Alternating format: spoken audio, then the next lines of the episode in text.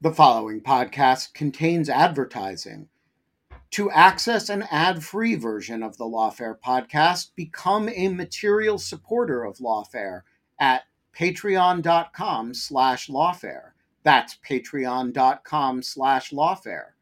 Also, check out Lawfare's other podcast offerings, Rational Security, Chatter, Lawfare No Bull, and The Aftermath. It's that time of the year. Your vacation is coming up. You can already hear the beach waves, feel the warm breeze, relax, and think about work. You really, really want it all to work out while you're away. Monday dot com gives you and the team that peace of mind. When all work is on one platform and everyone's in sync, things just flow. Wherever you are, tap the banner to go to Monday dot com.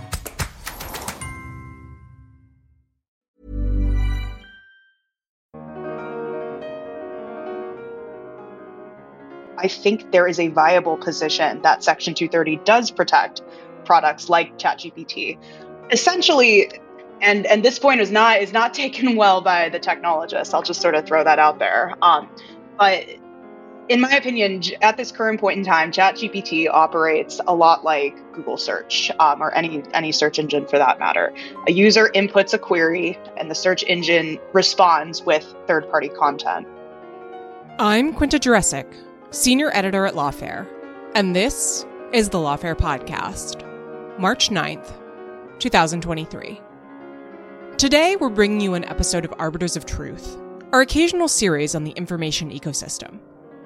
During recent oral arguments in Gonzalez v. Google, a Supreme Court case concerning the scope of liability protections for internet platforms, Justice Neil Gorsuch asked a thought-provoking question.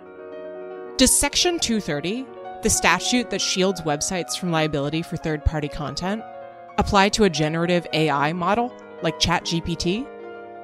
Luckily, Matt Perault of the Center on Technology Policy at the University of North Carolina at Chapel Hill had already been thinking about this question and published a Lawfare article arguing that Section two thirty's protections wouldn't extend to content generated by A I. I sat down with Matt, along with my fellow senior editor, Alan Rozenshtein, and Jess Myers, legal advocacy counsel at the Chamber of Progress, to debate whether ChatGPT's output constitutes third-party content, whether companies like OpenAI should be immune for the output of their products, and why you might want to sue a chatbot in the first place. It's the Lawfare Podcast, March ninth. Does Section two thirty protect ChatGPT? Before we get into the question of whether ChatGPT is or is not protected by Section two thirty, I want to first set the stage as to the underlying liability that might be at issue. In other words, what sorts of things could you even in principle sue a chatbot for, putting aside the immunity question? And Matt, let me let me start with you. Like, what sorts of potential claims would we even be talking about here? So, I mean, it could be any state civil law claim.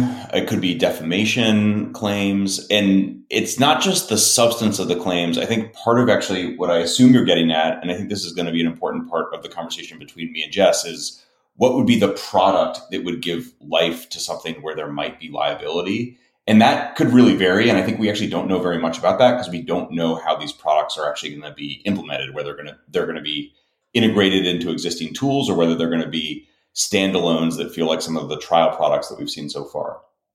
And you just say what, why that matters, this distinction? Is is the issue about, well, you're in one case you're suing ChatGPT directly, or you're suing OpenAI, or maybe you're suing Microsoft for integrating it. Is that what you mean by it kind of depends on what the product is?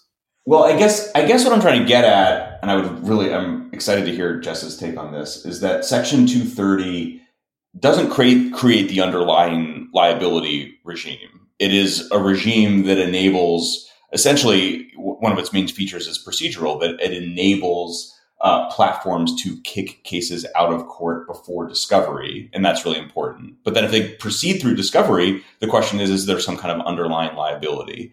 And how that how that underlying liability plays out might be dependent on how a A generative A I tool is actually used in practice.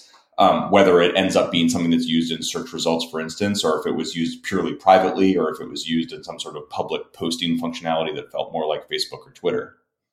Yeah, Matt has it exactly correct. And and I want to really focus in on, on this point because it's an important one. I feel like often in these in this discourse, folks sort of rush to, well, how is Section two thirty creating a problem uh, when it comes to these emerging technologies? And it's important that we take a step back and think about who are we actually going to sue? Who who are we going to bring these actions against? And it was noted, you know, that that might be Microsoft, that could be OpenAI, for example. Um, but more importantly, what are we bringing as a claim as well? And I think, you know, Matt's got it perfectly. Um, there's all sorts of of claims that that could be brought, you know, state civil, defamation, as as Matt pointed out.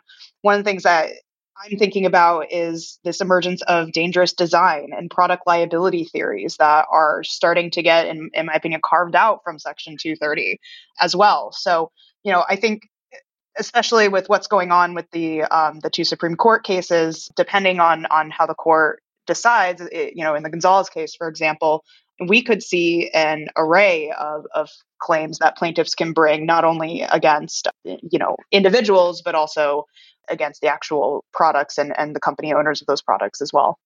And then the question, I think, Alan, is if we're if how do companies function and create these tools against that potential legal backdrop? In other words, like at what point are lawyers join, joining product meetings and saying, you can't build in that particular way that you would like to build because there's potential legal risk for all the reasons that Jess described?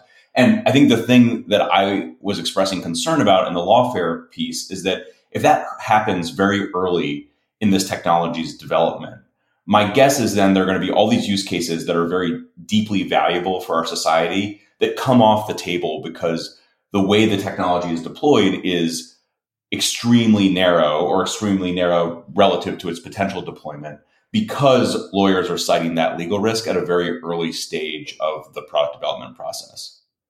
Which I would argue, you know, again, that's sort of the point of Section two thirty. I was just listening to the Senate Judiciary hearing, you know, uh, thirty or so minutes ago, and it was thrown around that Section two thirty is outmoded. It was created at a time when all these technologies, these different web technologies didn't exist.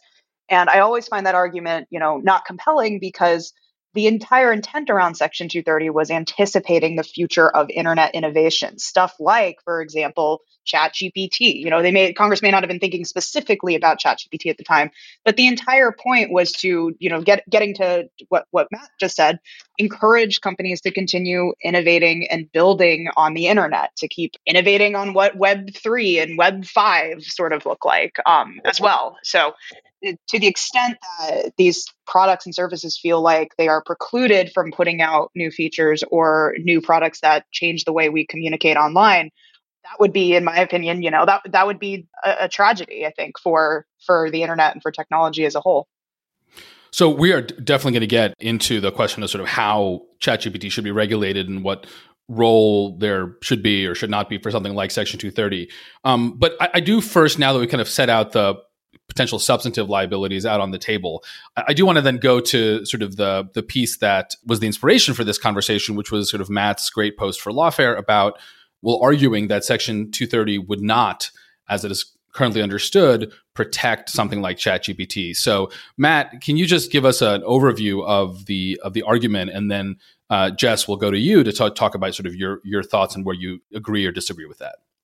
So it's really nice of you to applaud the piece in Lawfare, but I think it's also uh, maybe important to applaud Lawfare for taking a piece like this. This is three thousand words on a, a nitty-gritty law that's been important to the tech community, and have the opportunity to get into some thoughts that I had about that and potential remedies um, in policy and law for some of the challenges that I think might be emerging in this field. It's really, it's really an extraordinary thing, and Lawfare is so unique in the field and provide such a unique outlet for scholars and people um, looking closely at these issues. It's just really incredibly valuable. Um, the the core of the piece was the idea, and this is where you've heard a lot of agreement between me and Jess, but I think this is where we potentially disagree, that at least in my view, I think Section two thirty won't protect um, generative A I tools like ChatGPT. And that's because the statute the statute delineates between information content providers and interactive computer services. Information content providers can't use Section two thirty as the defense to liability. Interactive computer services can. And basically the rough way to think about it, and Jess will probably correct me if I don't get the nuances right here, but information content providers are the creators and interactive computer services are the hosts. And the reason that I think ChatGPT and other generative A I tools will likely be deemed to be information content providers is because the definition in the statute is, is that you are an information content provider if you create or develop content in whole or in part.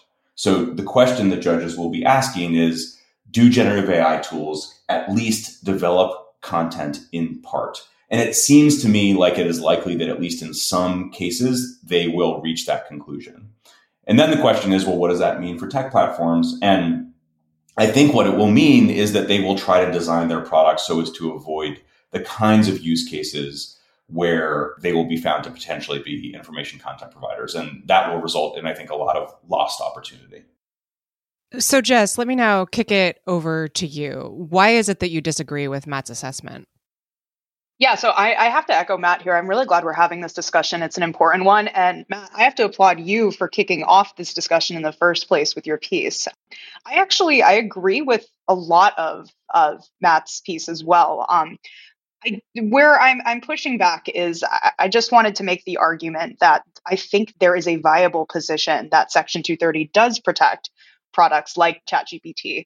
Essentially, And and this point is not is not taken well by the technologists. I'll just sort of throw that out there. Um, but in my opinion, at this current point in time, ChatGPT operates a lot like Google Search um, or any any search engine for that matter. A user inputs a query, and the search engine responds with third-party content. Interestingly, the courts have been aligned on when a computer service creates or remixes existing third-party content. And we see that in the Google search context. When Google creates those snippets that describe what is at the U R L uh, of the search result, the courts have ruled that have held consistently that Section two thirty applies to those snippets because those snippets derive from user-generated content, third-party content. So, you know, it, like I said, it's generally accepted that Section two thirty does not protect online services and users that materially contribute to unlawful content. Um, and this test comes from the roommates dot com case, which is typically cited for gray areas where the provider of the content is unclear, which goes to Matt's point. Deci- the courts are going to have to de- decipher between an information content provider and an, you know, just an interactive computer service that is hosting, curating, uh, making publishing decisions about third-party content. Now, in the roommates case, Uh, it involved a, uh, I guess, roommates finding website, and it provided a, the, the website provided a drop down for users to make selections that would discriminate against um, other people. So, for example, you could pick out that you would want, you know, only white roommates, for example. And the court held that Section two thirty does not apply there because roommates is the one that created the drop down menu. Roommates is the one that is essentially Uh, encouraging the users to discriminate against others um, in violation of the Fair Housing Act. So at that point, it, it made sense, I guess, for the court to say that is where two thirty drops off. Now, importantly, though, also in roommates, the website provides a open text box and encourages users to write about what kind of roommates they're looking for um, and to write about some of their specific requirements. And uh, that part of the, the the website was also challenged, and roommates defended on Section two thirty. The result there for the actual web form, where they're just encouraging the user to input content, uh, is protected by Section two thirty. And I think that's where ChatGPT lies, is in that, again, sort of gray area between, you know, the difference between providing a drop-down menu and providing an input box. So in the ChatGPT example, here, it's asking for a user. ChatGPT doesn't spit anything out unless you, the user, input something to get those results. So I, to kind of push back on, on Matt here, to summarize my, my arguments a little bit, I think in the case of ChatGPT, two thirty would apply for two reasons. One, the fact that the output for ChatGPT at this current time is really a remix of existing third-party public information out there on the internet. And I will say, I think that that point is actually a little bit tenuous because I think the courts are starting to be reticent to grant Section two thirty for those um, curatorial activities. But number two, I think the the stronger point here is that, again, no content is created unless it is kicked off by the third-party user using ChatGPT. And I think that's going to be the stronger argument, the sort of exception that was found in Roommates to protect ChatGPT-like products going forward under two thirty. So I want to pick apart those two those two arguments for a second. And I, I want to focus on the question of whether this is just remixed content or something else. And and maybe other folks um, can can sort of key in on the, the question of this being responsive to, to user I- inquiries. The, the question that I had about your point about um, ChatGPT mostly being sort of remixes is, putting aside the question of whether or not the courts want to give two thirty protection to curatorial choices, I want to just push a little bit on the question of whether ChatGPT really is just remixing. So I've played with it. I'm sure everyone here, you know, on this call has, has played with ChatGPT. And one thing that I found was that it did seem to give answers that were so bespoke to my queries that it was very hard for me to think that it was just quote unquote remixing. So, I mean, you know, if two examples for me come to mind, I just asked it out of curiosity to, you know, critique John Rawls's theory of justice from the perspective of Carl Schmitt. And it gave me like an interesting answer that... Alan, that's a perfect Alan question. I, I know. Well, no, no, no. So I'm going to give you an even an even more perfect Alan question. So it gave me a pretty good answer to that. And then I asked it, because for those who may not know, I live my entire life in Emacs because I'm a gigantic nerd. Uh, and when I get stressed out, I like to do a little Emacs Lisp programming because I am, again, a gigantic nerd. And so I asked ChatGPT to generate some code for me to do some like random task I wanted to do. And it generated some Emacs Lisp code that worked reasonably well, and that I'm pretty sure no one has ever asked it to do. And so I guess my question is, in what way can we really say that ChatGPT is really remixing or just remixing content, except in the really, really general sense that all cognition and language is in some broad sense remixing content? I, I know that the tech, the technologists pushed back on me, you know, for this argument as well, because I think it it is a very sort of like reductive um, approach to say that it's it's just remixing content. What I will point out is that, look, ChatGPT, it's obviously using some set some training data set that is likely coming from what is publicly available out there on the internet.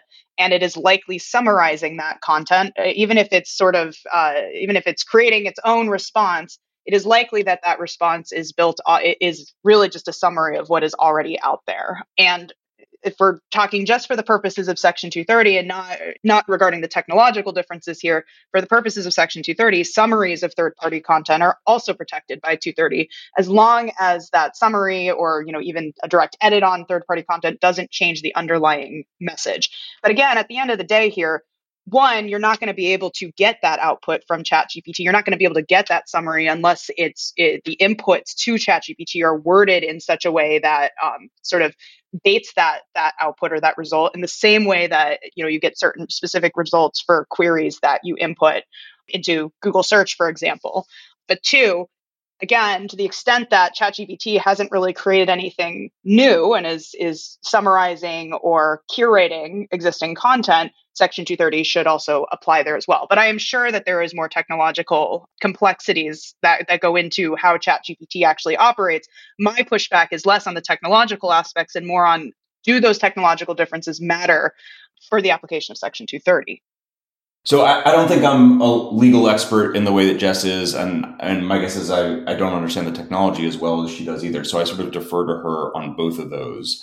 But I think that regardless of whether some courts believe, some courts agree with her entirely on the idea of remixing, I think the question is about where is the technology going? So we're looking at Section two thirty right now largely in retrospect from the perspective of a law that was created in nineteen ninety-six, where many of the technological tools that we use today didn't exist. The main questions I have are, when we look forward, how does an evaluation under existing law shape the technology that unfolds? It is called generative A I, and the relevant distinction in the statute is between hosts and things that develop content in part. So I think where the technology is going is to be more and more generative, and probably less and less remixing or just simply surfacing existing third-party content. And if that's the case, then the legal rationale that Jess is applying depends upon the technology really, I think, not developing to its fullest. And so I think if we want to be in a position of twenty fifty, looking back at twenty twenty-three, at the dawn of this technology, when we're thinking about the right liability regime that would apply, we want to be doing it in a way that allows the technology to flourish. We certainly also want to cabin risk, and we can talk more about how the existing liability regime might do that. But my cons- my principal concern is that the way that it exists today is going to constrain the technology, because there are going to be lawyers with the strong analysis that Jess has who walk into the product meetings and say, you can't do that thing that you want to do because we need to ensure that it's more like remixing, for instance. I wonder if, you know, one way to look at this is kind of the the worse the model works, the more likely it is that it's protected by Section two thirty, right? The more it's just, you know, taking material from elsewhere and spitting it out, the more likely it's protected by two thirty. Whereas the more advanced, the more complex, the more unexpected the output is, the less likely it's protected. And therefore, the more carefully we have to think about the legal regime. Is that fair? I think that that's right. I mean, the like the term, you know, Jess used the term materially contribute from the roommates case. The term in the statute is develop content in part. The name that we have given to this set of technologies is generative A I. It seems to me what we're looking for in the technology is for it to do precisely the things that the law will not want it to do from a liability perspective. And again, it's possible that that will be a positive thing. Critics of Section two thirty, and neither Jess nor I are, are in that camp, but critics of Section two thirty believe that that liability regime has enabled technology to develop in ways that create significant external costs to our society. And there is a large group of people who believe that the law should be reformed in ways that result in tech platforms bearing more accountability for content that is on tech platforms. And for people who have that view, we're about to enter a world where we will see how that liability regime plays out in practice. The fear that I have is that it is very difficult, I think, to quantify the harms of a constraining liability regime, because we don't know all the use cases that might have entered the world, or if not for a constraining liability regime. Yeah, Matt is driving precisely at the right point here. And I think even this this discussion that we're having right now really shows how much more difficult this question is going to be, you know, when argued in court down the road for, for these products. Um, one of the values of Section two thirty is that it helps to avoid some of what we saw with, for example, the Twitter v. Tamina case recently in SCOTUS, where the entire You know, all the oxygen in the room was consumed by what is the what does it mean to legally aid or abet terrorism when you're an internet company? Those same questions we're going are, are, are what we're going to have to, or similar questions are what we're going to have to navigate when we're talking about two thirty's applicability. And once the courts have to go down the road of uh, questioning whether whether, for example, ChatGPT is acting, if the algorithms are acting, quote unquote, neutrally, for example, um, or how how active was the generative A I product in creating or developing the content at issue in whole or part, we actually lose the value of Section two thirty entirely, because those are questions of fact that will have to go to discovery, that will have to be further assessed and evaluated. And the further down the, the case life cycle you go, the more expensive and the more uh, the more time you're going to be spending on on these cases as well. So, you know, in in my in in pushing back on on Matt's article a little bit, I really did it only to to say that, you know, there are viable arguments that Section two thirty protects. However, they're more complicated arguments, they're more difficult arguments, and I am especially worried that those arguments are going to become more difficult depending on what happens with the the two Supreme Court cases that are going to determine whether algorithms are protected by Section two thirty in the first place. It's that time of the year. Your vacation is coming up. You can already hear the beach waves, feel the warm breeze, relax, and think about work. You really, really want it all to work out while you're away. Monday dot com gives you and the team that peace of mind. When all work is on one platform and everyone's in sync, things just flow. Wherever you are, tap the banner to go to Monday dot com. One size fits all seemed like a good idea for clothes. Nice dress. Uh, it's a it's a t-shirt. Until you tried it on. Same goes for your healthcare. That's why UnitedHealthcare offers a variety of flexible, budget-friendly coverage for medical, vision, dental, and more. So whether you're between jobs, coming off a parent's plan, or even missed open enrollment, you can find the plan that fits you best. Find out more about UnitedHealthcare coverage at U H one dot com. That's U H one dot com. Hey, Lawfare listeners, Ben Wittes here. I want to tell you about the first time I got a report from the folks at Delete Me. It was shortly after I started using the service back in two thousand twenty-two, and they sent me their first privacy report. I have since gotten eight others, and it contains some shocking information. They had removed my data from fifty-six separate data brokers, that this had included one hundred thirty-three separate records, including six hundred twenty-one individual pieces of personal information. Uh, the data broker with the most information about me was a company I'd never heard of called People by Name. And here's the thing. Since then, every couple of months, I've gotten another privacy report from Delete Me, and it always contains more information that they have removed from the data brokers about me. In the second report, they informed me they had removed my stuff from forty-one data brokers, and that the one with the most information about me was called H L E C. I have no idea what H L E C is. So the other day, I got my latest report, and it includes fifteen more data brokers with my personal information, one hundred thirteen pieces of personally identifiable information. Big culprit this time is something called My Life. Well, I want to tell you that they don't have My Life anymore. And that is why I recommend Delete Me. As this little anecdote shows, there's a lot of my data out there, and these companies keep acquiring it and making it available to anybody who can pay.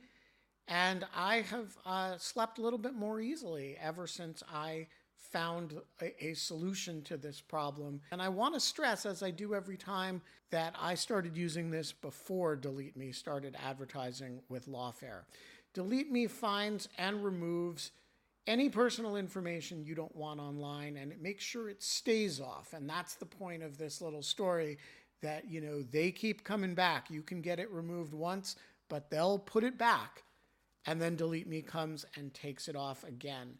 It's a subscription service that removes your personal information from the largest people search databases on the web, and in the process helps prevent potential identity theft, doxing, and phishing scams. Delete Me sends you regular personalized privacy reports, just like the ones I've been describing, showing what info they found where, where they found it, and what they removed. And critically, as this story reflects, it isn't just a one-time service. It's always working for you, constantly monitoring and removing the personal information you don't want on the internet. It does all the hard work of wiping you and your family's personal information off the web. Data brokers hate Delete Me, which is why I like it.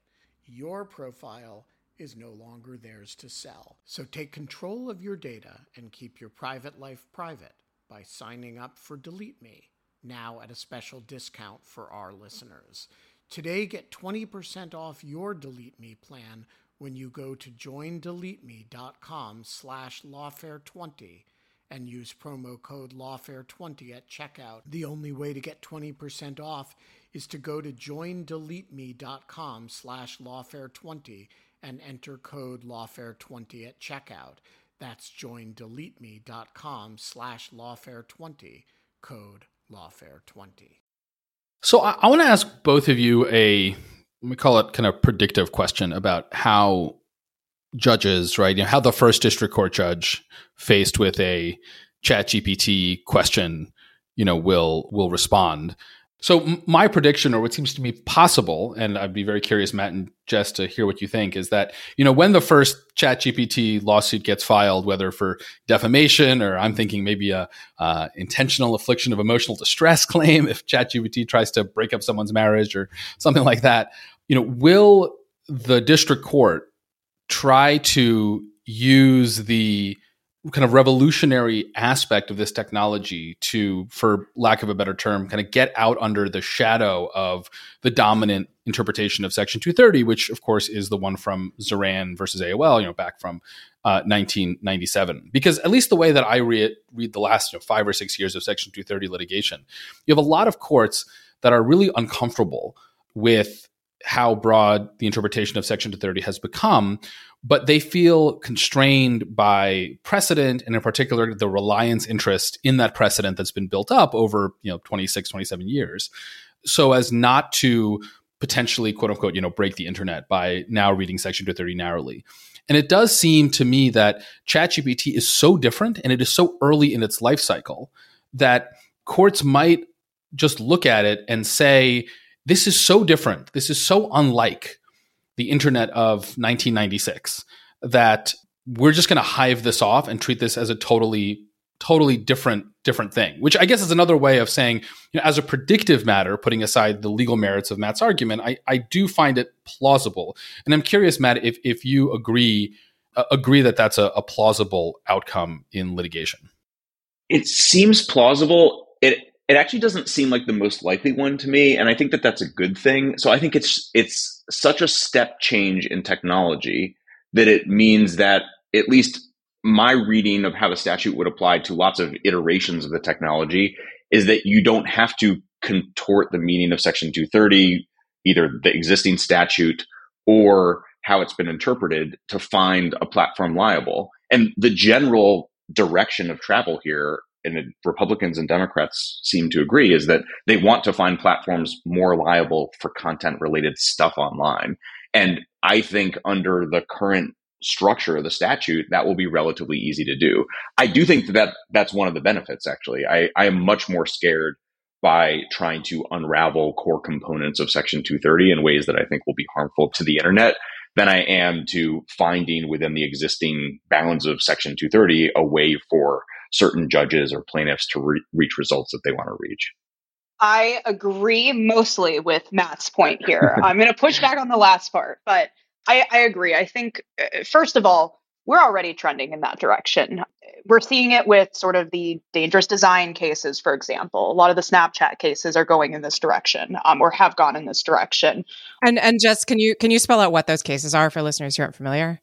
Yeah, absolutely. So, for example, there's the sort of infamous uh, Lemon v. Snap case, Snapchat case. That one has to do with, tragically, teens who ended up in a fatal accident um, because they were using Snapchat's uh, speed filter, which I have to say, if I was in the room at the time with Snapchat as their in-house counsel, I probably wouldn't have authorized that feature in the first place, but here we are. Um, the question, though, had to do with whether Snapchat could use Section two thirty to defend. Snapchat's argument is obviously that, you know, the teens were the ones that were using the feature. There are other legal ways to use the feature, such as, you know, you could use it on a plane, you could use it as the passenger in a vehicle. What it ultimately came down to is that this is a discussion about Snapchat's conduct in dangerously designing the feature. And it, the, the court basically drew what I think is an arbitrary line between um, speech and and the conduct of the service. I, I think it's an arbitrary line for similar reasons that I think the same line that's being drawn in, in Gonzalez with regards to recommendations versus algorithmic recommendations. Um, I, I think it's arbitrary because any any time a website is engaging with third-party speech, they're using their publisher or their editorial discretion, which is speech in itself. So a decision to curate content, for example, whether that be through recommendations, whether that be through search results, that in itself is speech. What we're seeing, though, are these are, are the courts trying to uh, draw that line. And as a result, we're seeing many plaintiffs bring their cases framed in ways that say that they're not complaining about the underlying content at issue, because we have decades of precedents that very clearly shows that if you're if you're were if you're arguing about the what is essentially third-party content, then you're likely going to be thrown out uh, under two thirty. So instead, they're trying these. Well, we're arguing about the the services conduct themselves and creating the algorithms and creating the speed filter, for example. I think those are the types of arguments that we're going to see come up for generative A I products. And that's sort of where the the two thirty, at least for the courts, that's sort of where two thirty is trending. Now, I am pushing back on the on the last point that Matt made with regards to, and I, I think I, I understood it correctly with regards to, you know, Congress building in a reform to two thirty versus the courts. The court's treatment of Section two thirty recently is actually what keeps me up at night. In a way, you know, I think it, it operates like essentially a reform to Section two thirty, and that the entire point of Section two thirty is to guarantee a national standard to internet companies and users that they are not going to be held liable for content that they did not create, speak, develop, et cetera. When we start to get into courts coming to their own decisions about uh, how Section two thirty should or should not apply, what we create is essentially a patchwork of decisions where, you know, it matters as to what state you're in. It matters as to what court you're in as to whether Section two thirty applies or not. And so now the conversation in the room with the engineers and the lawyers becomes, well, we're in the Ninth Circuit and the Ninth Circuit has not been friendly to, you know, algorithmic design. So we may not want to create this new feature for gen- our generative A I product versus if you're in a different circuit, for example. So That is that is a result I, I wouldn't want to see, but unfortunately, it continues to emerge. I, I agree entirely. I agree entirely with that. I mean, I think Jess and I like have, have the share a shared sense of kind of the the what we would see as the preferred direction of travel for Section two thirty law and jurisprudence, generally at least. I guess the the the thing that I was trying to get at is that right now, I think the law stands as a barrier in many ways to what a lot of individuals want to achieve politically. There, there is this issue where there is divergence in the rationale for what they want to achieve politically, but both Republicans and Democrats want there to be significant reforms of Section two thirty to hold tech platforms more accountable for content. And the law, I think in a positive way, is is serving as a restraint on that. The challenge is that the political appetite's not getting satisfied. And so there is this strong interest in reform that and and in accountability that can't really get met. And and so all I was trying to say is that I think that the fact that it's such a harder case for generative A I tools to make that they are protected by two thirty will mean that existing law will will enable some some critics to fulfill more of their political appetites in court um, than they've been able to do to date. And that to me is preferable than re-architecting existing two thirty jurisprudence. So we've we've mentioned the Gonzalez case, which I think is sort of hovering over us as we discuss this, because of course uh, Justice Gorsuch, during oral argument, raised the question of, you know, well, what about ChatGPT? Um, which certainly suggested to me that at least one of the justices on the court has been playing around with it uh, in his spare time. I don't know about the others. What what could go wrong, if I may just interject, right, with Supreme Court justices playing we with ChatGPT? We don't need clerks anymore. We can just use uh, ChatGPT. Uh, Uh, so, so I'm curious for both of your sense about, you know, if the Gonzalez argument gave you any sense of how the Supreme Court might think about the interaction of Section two thirty and ChatGPT. So I'm curious what, what Jess thought of D- Justice Gorsuch's question. I thought it was almost, it, it was it was essentially a statement of saying, of course, generative A I tools are going to be liable. We know certain cases where Section two thirty provides protections. Of course, we know tools like ChatGPT will not receive protection. And the whole question in the case is something that falls somewhere in between recommendation algorithms, whether that provides protection. And that that is, I think, my concern about how things will unfold from here, which is that even if some courts agree with Jess about her argument about certain kinds of features still receiving two thirty protection, I think there are probably many district court judges who will see things as Justice Gorsuch ha- seems to be seeing them, in part because probably Justice Gorsuch indicated how he perceives them. District court judges will reach an outcome that increases, that creates a fairly significant liability regime for these tools. I share a similar concern as Matt as well. I, I will say this. I think where uh, Justice Gorsuch was, on the one hand, suggesting that ChatGPT and other similar products would not be able to use Section two thirty as a viable defense, he also seemed to understand, though, on the other hand, that you know, it's incredibly hard to distinguish between neutral and non-neutral tools. And so what I'm more concerned about is how the court will, one, decide the case, but in doing so, how will they try to write in an arbitrary test for when a service is acting neutrally or non-neutrally? And then what will that mean for uh, generative A I products as well? And Matt made a really important point as well, which is that how are other district courts going to read such an opinion or um, make their own, you know, navigate the, their own fact patterns um, as well? The problem with generative A I and its intersection with the law is that generative A I tech is complicated and it's only going to get more complicated. And so you need a justice or you need a judge who equally appreciates the technological complexities as well as the stakes at issue um, for catering to, to, for continuing to cater to online expression and technological innovation. That's going to be crucial for defendants to to spell out for future cases. But once we, again, once we go down this neutrality of the algorithm versus non-neutrality, I, I don't even know how how you know what that would mean for a generative A I product. You know, for example, when you ask ChatGPT to write a poem about Biden, it gives you a poem. Um, when you ask it to write a poem about Trump, it refuses to give a response. Is that the is that OpenAI, the algorithm that OpenAI is is employing? Is that neutral or is it non-neutral? It, it sounds non-neutral, but at the same time, does neutrality apply to does this neutrality test apply to the content at issue, or does it apply to the guidelines that the uh, that the company has set up surrounding the algorithms that are um, driving these generative A I products? These are all questions that the court's going to have to wrestle with. And it goes back to my earlier point, which is once the court starts wrestling with these questions and it becomes more of a, a lengthier case deciding whether Section two thirty applies or not, Section two thirty's value is moot.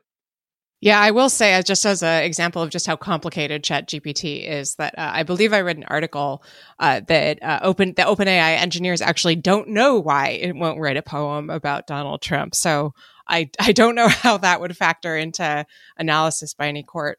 I do want to take us to the policy question here. So both of you have kind of made the the case that, you know, we we don't want OpenAI uh, to be potentially held liable for the for things that ChatGPT says, um, and I want to ask you why. But as a way of doing that, I want to kind of play devil's advocate here and say, you know, there are a lot of ways in which, as we've discussed, this is kind of a political moment where people are interested in greater regulation and accountability for tech companies, whatever that means in any particular case. And there is a lot of frustration with the sense that tech companies have sort of gotten away for too long with putting out things into the world without thinking about the real world effects and harms that they can have. And I will say, I've certainly seen that kind of discussion around ChatGPT.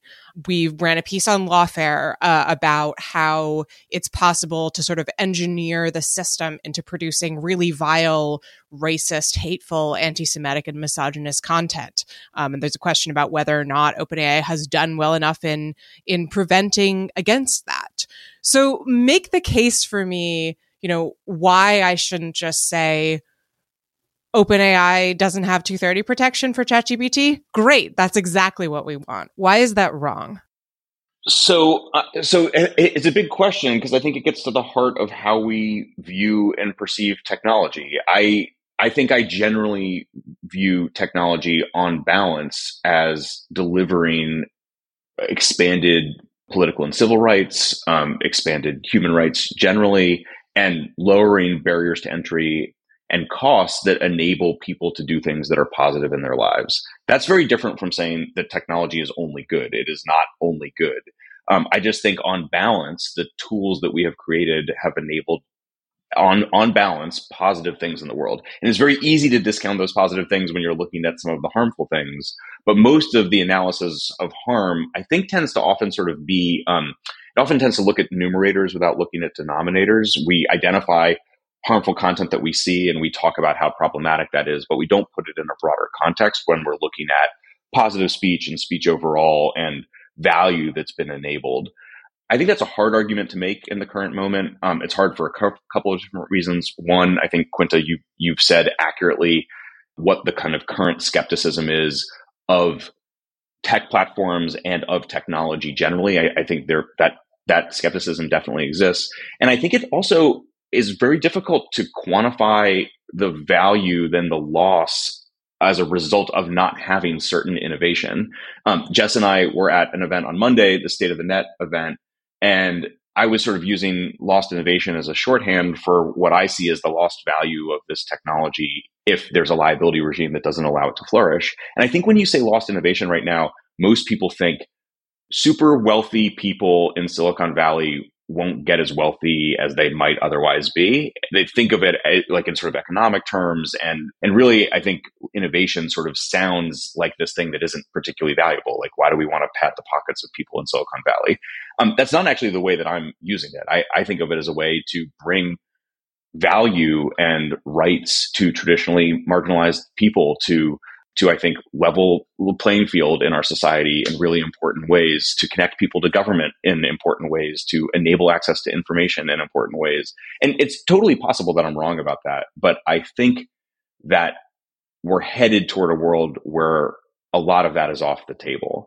And that's problematic, not just because we lose it, but I think it's also problematic because it's going to be very hard to quantify. So the world we're in now is like, we see all this harm and we say, oh, look at all this harm. That's a problem. It is much harder to identify the lost value and to really try to take stock of what that is. And one of the things that I advocated in the piece that probably is like the most realistic outcome, I think, of the various different things I presented is, I think it would be helpful that if we don't reform the liability regime to allow generative A I tools to really grow in the way that they're capable of, my hope is that the community of people who support really valuable research in these types of areas will fund researchers to help quantify the lost value as a result of the liability regime that we have in place today. I absolutely agree with everything Matt said. And I will add that I think it's important to keep in mind sort of the trade-offs here, right? So for, for any time that a service can be held liable for all of the claims that we discussed today, that operates more as a um, more as a disincentive for the service to continue functioning, to continue hosting user-created speech, to continue innovating. But it's also a signal to any other companies, and we've seen many of them pop up right now, any other A I, uh, generative A I companies from even getting started. And it's not just from, you know, the point where the, the generative A I company is thinking, we don't have the legal resources, the trust and safety resources, the engineering resources to mitigate all of the different potential online harms that come from putting a product out there on the internet, but it also comes down to venture capitalists as well. V Cs do are, are less likely or less inclined to give seed money or funding to brand new startups that carry a lot of legal risk with them. The nice thing about Section two thirty is that it levels the playing field when it comes to political culture wars, for example, in this country. You know, what's the way that we can um, combat problematic speech? Well, in this country, it's it's it's more speech. And so, for example, if folks don't like that ChatGPT doesn't give a uh, an output for when it when it's asked a question about Trump, maybe there's another generative A I tool that somebody has, you know, a single individual has created that is programmed to give uh, a response that's potentially more balanced, for example. But we wouldn't know that or be able to have or see those products if those, you know, market entrants feel like they're hamstrung by the immense looming liability because they have no protection for, again, what's what happens when you put their when you put your product and service out on the internet and you expose it to everyone's different takes, for example. So that's sort of what I think is, is at risk here is is curbing mar- market entrance and at the same time entrenching, you know, entrenching the incumbents. So, you know, Jess and Matt, so it's interesting, right? Because you, you started off disagreeing, right, at the beginning of this about whether Section two thirty does apply, but you both seem very, you know, very aligned on the idea that Section two thirty should apply.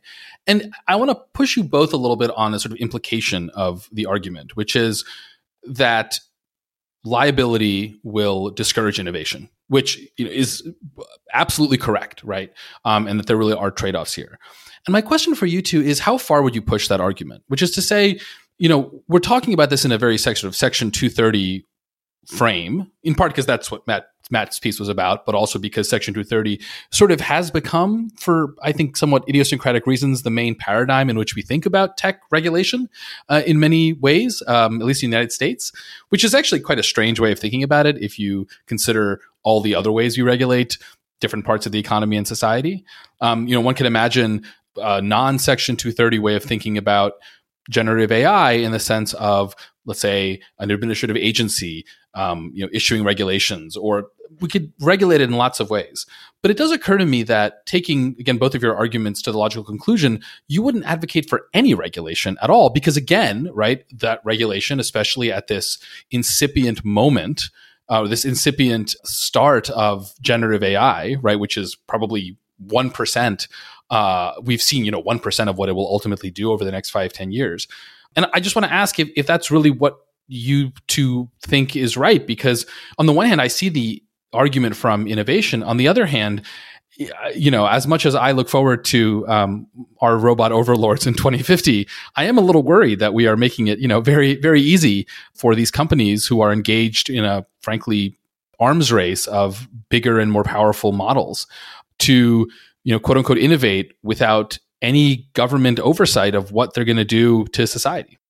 Yeah, I think that's an important question. Um, look, from my perspective, I take a very absolutist approach to speech. And that's, you know, primarily because I worry about what would happen if we build an online um, ecosystem where only the non-controversial uh, folks with majority attributes get to speak, because that's considered the, you know, the, the acceptable pro-social norm for whatever era and time that we're in when it comes to on- online communication.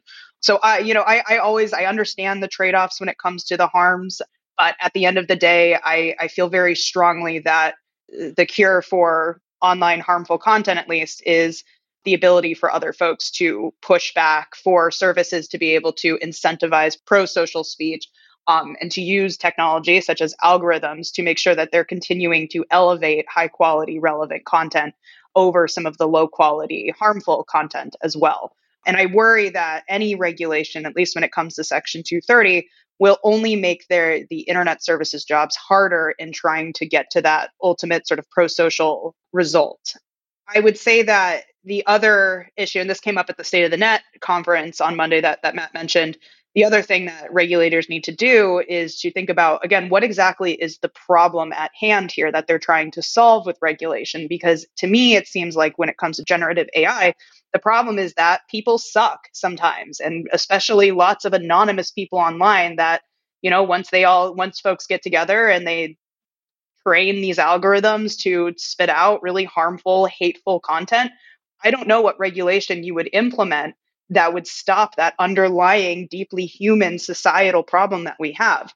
Now, if we are going to talk regulation, I don't think two thirty is the right direction to go, but I, I often wonder if there are other avenues that we can pursue, perhaps in federal criminal law, for example. As we know, Section two thirty mm. doesn't apply to federal criminal prosecution. So um, if Congress wanted to make a law that make a federal criminal law that punishes services for algorithms that result in some sort of harm, like, for example, directing people to buy, you know, fentanyl on on some service, or if ChatGPT was, for some reason, share, sharing with folks how they can make a bomb or, or something like that, you know, that would probably be a, a better direction than to go to go through two thirty. Of course, the caveat there is that when you're talking about fe- federal criminal laws and expression, you run right up against the First Amendment. So it's a tricky problem for Congress. The, that's why it's so important to understand whether, you know, this is, if this is a, a solution in search of a problem, or if these are just deeply societal things that we're not going to be able to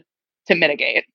Alan, I think it's a, a very fair question and a critique, particularly in, lo- in light of the direction that, that Jess and I have been going in. I, I don't want to send the signal, and I, don't, and I think based on what Jess just said, I don't, I don't think she intends to either, that the idea that no regulation is necessarily the right outcome. I think the ideal thing would be that you have a liability regime that incentivizes companies and requires companies to bear costs that are aligned with the social costs of the products that they produce in the world. I saw Jeff Manny give the Hayek lecture at Duke last week, and he presented a case that was actually very critical of Section two thirty along these lines, making the case that there's meritorious litigation that, because of two thirty, never get it, gets its day in court, and that there are a variety of social harms that tech platforms, at least in some cases, don't bear any any of the costs for. So I don't think an outcome is the one where ChatGPT and other generative A I tools are just entirely off the hook.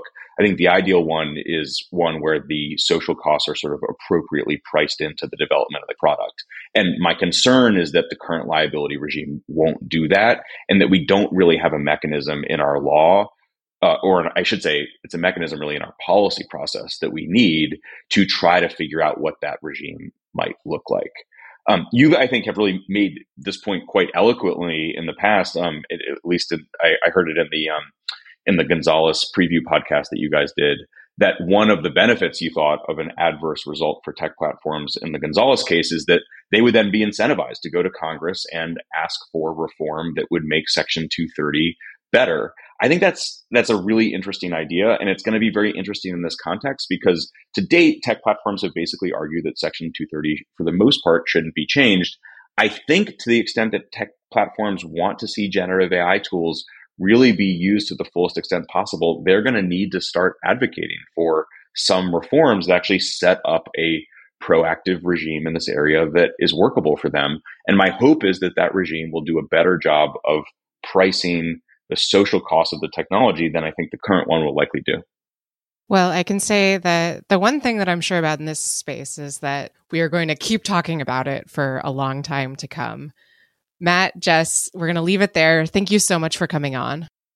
Thank you for having us. Thanks so much.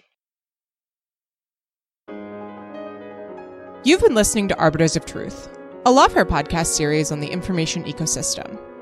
You can find past episodes in the Lawfare podcast feed. The Lawfare podcast is produced in cooperation with the Brookings Institution. You can get ad-free versions of this and other Lawfare podcasts by becoming a Lawfare Material supporter at patreon.com slash lawfare, where you'll also get access to special events and other content available only to our supporters. This podcast is edited by Jen Pacha Howell, and your audio engineer this episode was Noam Osband of Goat Rodeo. Our music is performed by Sophia Yan. As always, thanks for listening.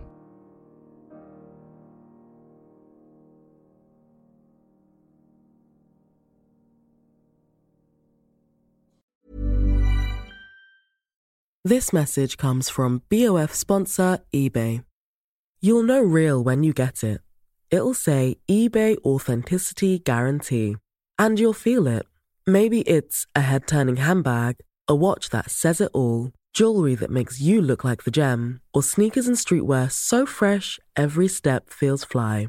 eBay gets it. So look for the blue checkmark next to that thing you love. And be confident that every inch, stitch, sole, and logo is checked by experts. With eBay Authenticity Guarantee, you can trust that feeling of real is always in reach. Ensure your next purchase is the real deal. Visit ebay dot com for terms.